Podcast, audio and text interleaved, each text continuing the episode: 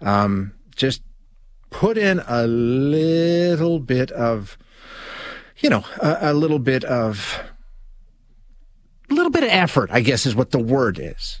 Just, um, you know, reaching. Now, we're going to be talking about relationships and, and I, and I think this fits well into the conversation that we're going to have because, you know, anyone who's been in a long term relationship, married or not, knows that it changes over time.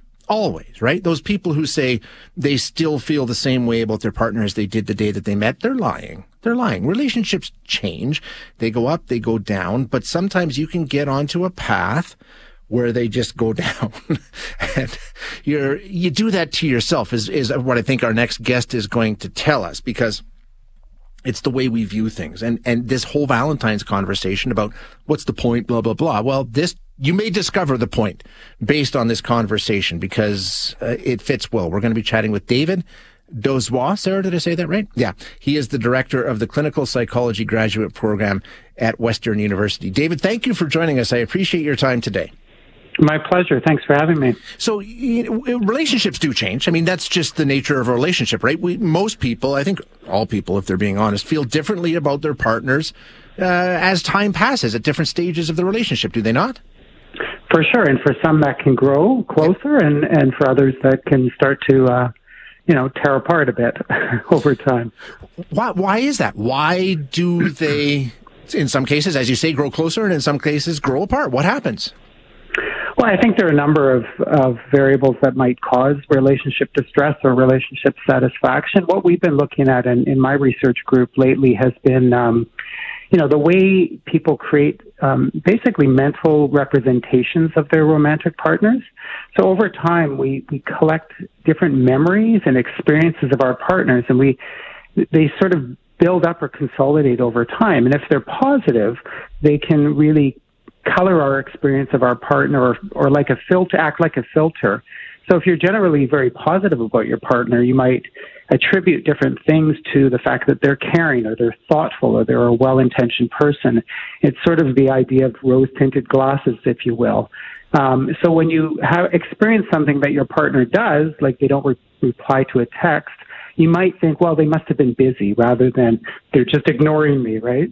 Um, whereas people over time could also develop negative belief systems about their partner based on experiences. And so the flip side is, you know, your partner is seen as selfish or they don't care about my needs or they, um, you know, they're being, they're acting on their own accord and, and they don't really care about me. And, and then when you get a text or you don't get a text, you know, you attribute it to their ignoring me, which then affects your behavior and your interactions with your partner, which then you know triggers their belief system about you and so on, and so it can continue in a cycle that way. So we basically set ourselves up. Then uh, you can you can sort of direct which way you feel about your partner in five years based on whether you view them negatively or positively. But you would have to be pretty conscious about that, right?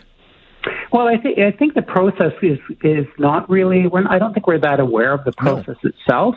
But I think if I think a key tip would be to be very aware of how how you're interpreting things and making sure that you know I wouldn't even argue that it's important to be positive about your partner. I think it's important to be non-negative, to be really evidence-based. So if you if you start to have a particular thought about the consequences or the reasons for their behavior, to stop and think, okay, is that my you know, is that just based on a feeling I have, or is it based on evidence that's right in front of me? And can I start to look at what are the facts here? Let's remember to check the facts rather than relying on negative expectations that you that automatically come to mind. Can you turn it around? If you've been on that negative path for a while, is it possible to flip it and um, put in some work and, like you say, you know, try and base it on what's really happening, not your preconceived beliefs. Can, can you turn it around? Uh, yes, I mean, I, I uh, some of the research I've done earlier than this is really focused on negative belief systems people have when they experience depression.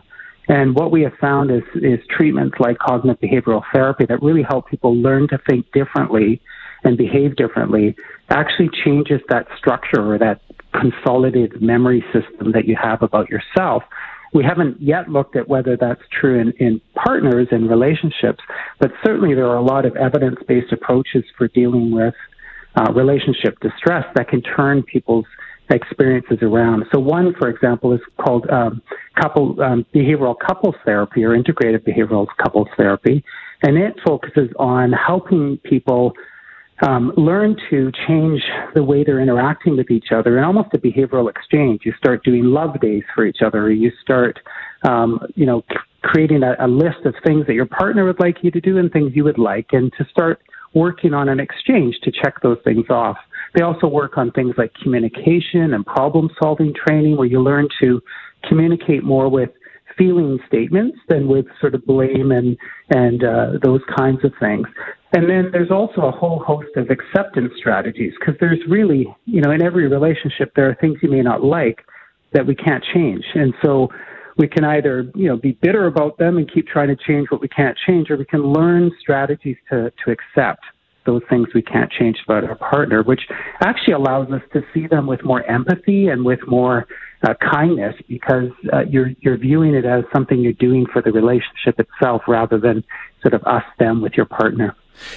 I'm wondering, and this is maybe just being cynical. Can it go the other way? Like we all know people where it's like, what what is that person doing with that? I, I don't see what they see in that person. Can you be sort of overly positive about a partner. Not saying it's a bad thing, and if you're happy, that's fantastic. But uh, it could work both ways, right?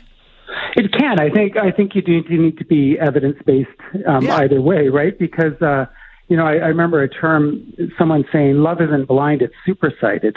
It sees things in other people that no one else sees, and it doesn't see things that everyone else does. And I think sometimes you could be in a relationship where other people are going, "What the heck is going on in that relationship?" Yeah. And I think it is important to reflect and you know ensure that you know if it's workable, you work on it and try to change that relationship. And in some cases, sadly, if it's not, it's it's best to perhaps move on.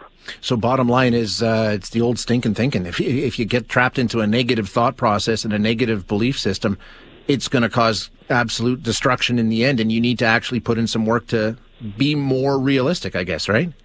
Absolutely. Whether that's about your relationship or about the beliefs you have about yourself, I think being evidence based and learning to really catch those thoughts and, and ground them in facts is, is really key. Yeah, it makes perfect sense. Uh, David, thank you so much for being with us this morning. I appreciate it. Hi, it's Shauna, and I might be a bad parent because my kids think french fries are vegetables. Hey, it's Ryan, and I might be a bad parent because I went out for wings when my wife was in the hospital after giving birth. Johnny here. I might be a bad parent because in my house, the tooth fairy gives pocket change. But we're not alone. Len emailed us and said his six year old daughter's Tarzan moment going from love seat to La-Z-Boy by curtains made him more proud than any dance recital. and Andy left his two year old at the rink. All right, guys, I'm sure we're not alone. Like Andy's kid.